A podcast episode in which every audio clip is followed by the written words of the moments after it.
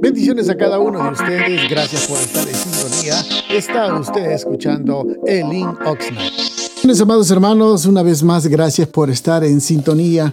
Gracias por su atención de ponernos siempre el tiempo para poder estar siempre en comunicación. Queremos meditar hoy con la ayuda del Señor un pensamiento de la palabra. Para ello vamos a abrir la Biblia en segunda de Pedro, capítulo número 1, versículo número 8. Eh, yo voy a leer de la versión de las Américas. Dice, si tenéis estas cosas y abundan en vosotros, no os dejarán de estar ociosos ni estériles en cuanto al conocimiento de nuestro Señor Jesucristo. Le hemos llamado a este pequeño pensamiento, amados hermanos, firmes en nuestra vocación. Mi nombre es Armando Arriola, eh, soy el pastor de la iglesia de Lynn Oxnard en el estado de California. Sean todos bienvenidos. Cuando leemos este pasaje de la Biblia, amados hermanos, eh, viene a nuestra mente una de las palabras que utiliza mucho es eh, y son verdades que realmente a nosotros nos tienen que llamar mucha la atención, es acerca de dos palabras que utiliza aquí el apóstol Pedro. Una de las palabras que es, dice, ocioso y estéril. Recuerde, son dos palabras que vamos a girar prácticamente todo el pensamiento el día de hoy en este pasaje. Primeramente, estas dos palabras vienen relacionadas. Primeramente la palabra ocioso. Eh, esta palabra tiene, no es aquella palabra persona eh, cuando tratamos de explicar esas personas que eh, no hacen nada, sino que, bueno, va relacionado con las personas que no hacen nada, pero a la vez también algo que nosotros tenemos que entender es, también nosotros como cristianos muchas veces nos vemos involucrados en muchas áreas, muchos compromisos que nosotros podemos tener en nuestra en el diario vivir o quizás en las actividades que nosotros tenemos en las iglesias o en nuestros locales. Tenemos muchas actividades, pero eh, todas esas actividades muchas veces que nosotros tenemos eh, no producen nada en absoluto, ningún beneficio tanto a la iglesia o al crecimiento, no producen ningún tipo de, crecimiento hacia las personas. Y no es que no sean activas, son personas activas, pero como le vuelvo a repetir, son, no son ociosos en que no están haciendo algo que sea provechoso tanto para la vida de las personas o tanto para la vida de la iglesia. Ustedes, ustedes hermanos, pues conocerán y sabrán si se congregan en alguna iglesia, verá que toda iglesia tiene una infinidad de actividades. Actividades de todo tipo. Y eso yo creo que es muy bueno para una congregación que tenga actividades de todo tipo. Pero de todas las actividades que hay, algo que nosotros tenemos que notar es que haya un provecho para la vida de los creyentes. Hoy realizamos todo tipo de actividades, eh, especialmente ahora que ya algunas iglesias ya han vuelto a la normalidad. Usted verá que se hacen todo tipo de actividades, todo tipo de reuniones, pero algo que tenemos que examinar, amados hermanos, es que las actividades que nosotros estamos realizando o vamos a realizar tienen que ser actividades que traigan provecho. Vuelvo a repetir, que traigan provecho a la vida de los creyentes y también a la vida de los que están dando estas actividades. Por esta razón, hermano, a veces nos vemos muy ah, con muchas actividades, que reuniones por aquí, de reuniones para allá, y nos vemos todos involucrados en una serie de actitudes, pero traen poco provecho espiritual a la vida de las personas. Entonces, no es que sean ociosas, sino que simplemente lo que hacen fomentan esa pasividad y poco contribuyen a la transformación de las personas. Cuando una actividad que realiza la iglesia o realizan como líderes no provee un provecho, estamos prácticamente siendo ociosos. Por esta razón, hermano, eh, debemos que analizar todo lo que nosotros estamos realizando. Esto no es quiere decir que estamos promoviendo la ser holgazanes en nuestra forma de pensar, sino tenemos que concentrarnos siempre cómo podemos bendecir a otra persona. Recuerde que Dios nos ha llamado, nos ha escogido, nos ha salvado y nos ha dado su bendición con el propósito de que nosotros también seamos personas que demos bendición a otra persona. Le hago yo una pregunta a usted, amado hermano. ¿Las actividades que usted está realizando traen algún provecho a los demás, a la iglesia? ¿Traen algún provecho espiritual a las demás personas? ¿O simplemente lo que hacemos es entretener a las personas? Cuando nosotros hacemos esto, lo que estamos convirtiéndonos en holgazanes, ociosos. Porque fíjese, si usted ha notado el pasaje, se lo voy a repetir, dice, si tenéis estas cosas y abundan en vosotros, no os dejarán de estar ociosos. Y luego dice la palabra, ni estériles, en cuanto al conocimiento de nuestro Señor Jesucristo. O sea, una actividad. Si nosotros no tenemos alcance en nuestra célula, si nosotros no tenemos alcance como iglesia, si nosotros no tenemos alcance en la vida espiritual, le quiero mencionar algo, amados hermanos, nos hemos quedado ociosos. Y es algo que muchas veces yo comento con mis hermanos líderes, la razón por qué nos hemos, algunas células se han estancado, no han podido avanzar. Eso se debe, hermanos, a que hemos llegado a no hacer actividades de provecho. No estamos generando actividades de que realmente traiga un crecimiento a las personas. Por eso cuando una persona está ociosa es estéril. O sea, todas las actividades que hacemos no trae crecimiento, no trae madurez, no trae, amado hermano, que haya una transformación en la vida de las personas. Por eso de la importancia de que nosotros, hermanos, seamos personas que realmente estemos activos en algún tipo de proyecto y el proyecto más importante que nosotros tenemos son las células. Es el momento de poder invitar, de visitar, de poder alcanzar, de poder llevar los miembros a la célula y en ese lugar poder entablar una relación, una cercanía con los miembros de la célula. De esa forma, usted va a ver que poco a poco, a medida que usted deje de ser esta palabra ocioso, va a ver que, hermanos, va a empezar a transformar su célula. Pero cuando un líder, una reunión es ociosa, se convierte en estéril y no hay crecimiento. No hay transformación. Igual es en la vida del creyente. El creyente, cuando es un creyente ocioso, me refiero que no es, no es que no esté haciendo algo, sino está siempre haciendo algo, pero ese algo que realiza no es de provecho. Entonces, es un creyente ocioso, que no, han pasado los años, pasan los meses y no hay una transformación. Sigue siendo la misma persona y ya lleva años en el Evangelio.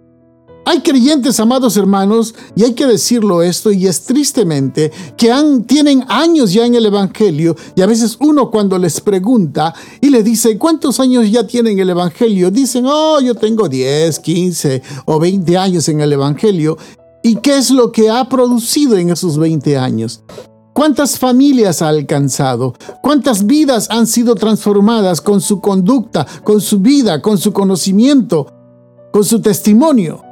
Si usted no ha logrado alcanzar o ganar almas para Cristo, usted es una persona estéril, una persona que no produce absolutamente nada. Por esta razón, el apóstol Pedro nos indica si estas cosas abundan en vosotros. ¿Y cuáles son las cosas? Si usted lee conmigo el versículo 7, fíjese, versículo 5, perdón, dice, vosotros también poniendo toda diligencia, por esto mismo añadid a vuestra virtud, a vuestra fe, virtud, a la virtud conocimiento, al conocimiento dominio propio, al dominio, dominio propio paciencia, y a la paciencia piedad, a la piedad afecto fraternal y al afecto fraternal amor. Dice luego, si estas cosas están en vosotros y abundan, no os dejarán estar ociosos ni sin fruto en cuanto al conocimiento de nuestro Señor Jesucristo. Entonces, usted puede notar que una persona que está ociosa anda siempre pensando en cosas que no deben de, de pensar. Por ejemplo, cuando usted ve divisiones de iglesia, es porque esa persona está ociosa. Porque no está pensando en ganar almas. No está pensando en conquistar, en transformar a las personas. Sino es una persona estéril que no produce. Es una persona que realmente, hermanos, ha caído en la esterilidad. Ya no puede engendrar vidas nuevas. Pero una persona que está siempre activa en la obra del Señor, está siempre leyendo, está siempre orando, está siempre haciendo la obra del Señor, no tiene tiempo para pensar cosas extrañas ni cosas raras. Por esta razón, amados hermanos, la importancia de estar siempre involucrados, siempre trabajando en la obra del Señor. La obra del Señor requiere mucho trabajo, hay muchas actividades, hay muchas ah, reuniones que tenemos que hacer, pero todas ellas están basadas en el crecimiento, todas ellas están basadas en el compromiso de la obra. Pero hay personas que están ocupadas muchas veces haciendo nada no traen provecho a nadie, son estériles, no producen nada. Cuando usted ve a una persona que está creciendo, su célula está avanzando, su célula está, se está dividiendo, está partiendo, está levantando nuevas células, nuevos hogares, está llevando nuevos invitados a la iglesia, nuevos invitados a la reunión familiar. ¿Sabe qué significa eso, amado hermano? Que esa persona no está ociosa, ni tampoco es estéril, sino que está trabajando, haciendo, siendo de edificación, transformando y ganando almas. Pero hay células, así también como personas, que tienen años en el Evangelio y están como estériles. No han podido alcanzar su vecindario, no han podido alcanzar sus amistades, no han podido alcanzar las personas que están alrededor de ellos. Entonces, son personas que se han convertido en estériles, pasan años, como aquella higuera, hermanos. Usted recordará la historia cuando el Señor Jesucristo fue y encontró esa higuera en el camino. Y dice que fue a buscar qué? Frutos, usted ya lo sabe. Y dice que al no encontrar ningún tipo de frutos, lo que hizo él la maldijo. Y resulta que al día siguiente los discípulos cuando vieron, dijeron, mira, lo que el Señor Jesucristo dijo, eso pasó. Entonces, amados hermanos, sí, la higuera se había secado hasta en raíz. Dios no llama a gente inútil. Dios te ha llamado porque Dios vio una capacidad, capacidad en usted, amado hermano o hermana. Dios vio el potencial que tú tienes. Tienes, una, tienes la capacidad muy especial que Dios ha visto, por eso te ha llamado. Dios no llama gente inútil. Dios llama a conquistadores. Dios llama a vencedores. Dios llama a personas que dicen, todo lo puedo en Cristo que me fortalece. Dios llama a personas que dicen, sé que la obra y la tarea es difícil, pero con la ayuda del Señor lo voy a alcanzar y voy a conquistar. Amados hermanos, ya es tiempo que nos agarremos de las promesas del Señor. Y es tiempo que empecemos a trabajar en la obra del Señor. No nos dejemos llevar por la corriente de las demás personas. Todo el mundo está ocupado con su teléfono, pero nadie se está haciendo la obra del Señor. Son solamente muy pocos, hermanos, que hacen la obra del Señor. Son muy pocos los que oran al Señor. Son muy pocos los que todavía diezman, todavía ofrendan. Son muy pocos los que todavía diezman, perdón, oran. Entonces ya es tiempo, amado hermano, que no seamos personas ociosas, porque la ociosidad va relacionada con lo estéril. Cuando usted está ocupado, usted va a empezar a generar. Dios te va a usar, te va a dar palabras. Amados hermanos, si de una forma u otra usted se ha estancado, ya es tiempo a ser diligente. Ya es tiempo de poner las cosas que te quitan el tiempo. Quizás hay muchas actividades que no te traen ningún provecho a tu vida. Ya es tiempo de que usted realmente diga, me voy a involucrar en la obra del Señor. Me voy a involucrar a hacer la obra de Dios. Me voy a involucrar porque para eso Dios me ha llamado. Y a medida que usted se vaya involucrando, Dios va a seguir usando tu vida. Te va a dar más visión, te va a dar más palabra, te va a inspirar, te va a motivar. El Espíritu Santo va a estar contigo, te va a dar la palabra adecuada. Ya es tiempo, amado hermano. Ya es tiempo. Ya dejemos de excusa la pandemia, ya dejemos de excusa los problemas del gobierno, ya dejemos de excusa los problemas de X razón. Ya dejémonos de excusas, amados hermanos. Ya dejémonos. Porque las excusas son solamente, le voy a decir esto, para los ociosos. Para los ociosos. Y usted, quiero que entienda, amado hermano, no es una persona ociosa. Yo veo cómo usted se levanta para ir al trabajo. Yo veo cómo usted trabaja arduamente en su trabajo secular. Yo veo cómo las horas que usted trabaja, cómo viene cansado a veces a su casa y a veces se alista y va a la iglesia, a veces adolorido, muchas veces aguantando la intemperie, los cambios de clima, el calor, el frío, el viento. Pero usted va a la iglesia. No es usted una persona floja, sino simplemente hemos dejado de trabajar en la obra del Señor. Y yo le pido en el amor del Señor que vuelva ese primer amor cuando usted conoció al Señor. ¿Se recuerda cuando usted entregó su vida o el Señor lo rescató? Esos primeros días de ese primer amor, como su corazón palpitaba, tan solo ir a la iglesia, ir a la célula y decía, hermano, aquí estoy, cuente conmigo, yo estoy dispuesto a lo que sea, hermano, cuente, si algo puedo hacer para la obra, dígame, ¿qué es lo que yo puedo hacer? Ahí usted empezó a dar frutos, pero ¿qué pasó con el transcurso del tiempo? Se fue opacando, dejó de ser diligente, dejó de perseverar en algunas cosas, caímos, como quien dice hermanos, en la inercia del mundo, nos hemos convertido en religiosos. ¿Qué es tiempo? Que pongamos un alto y no nos dejemos llevar por la corriente del mundo. No nos dejemos llevar por la corriente de los flojos que no producen nada. Ya es tiempo que empecemos a producir. Ya es tiempo, amado hermano, de que usted y yo digamos, hasta aquí. Porque yo sé quién soy, sé quién me ha salvado, sé quién me ha, rescatado y sé para qué Dios me ha rescatado. Dios nos ha llamado para llevar las buenas nuevas. Dios nos ha rescatado para ser un testigo de Jesucristo. Dios nos ha llamado para anunciar las buenas nuevas. Dios nos ha llamado para salvar al oprimido, al perdido, aquellos que nadie quiere, a eso vayamos y verá cómo Dios se va a ir glorificando en su vida.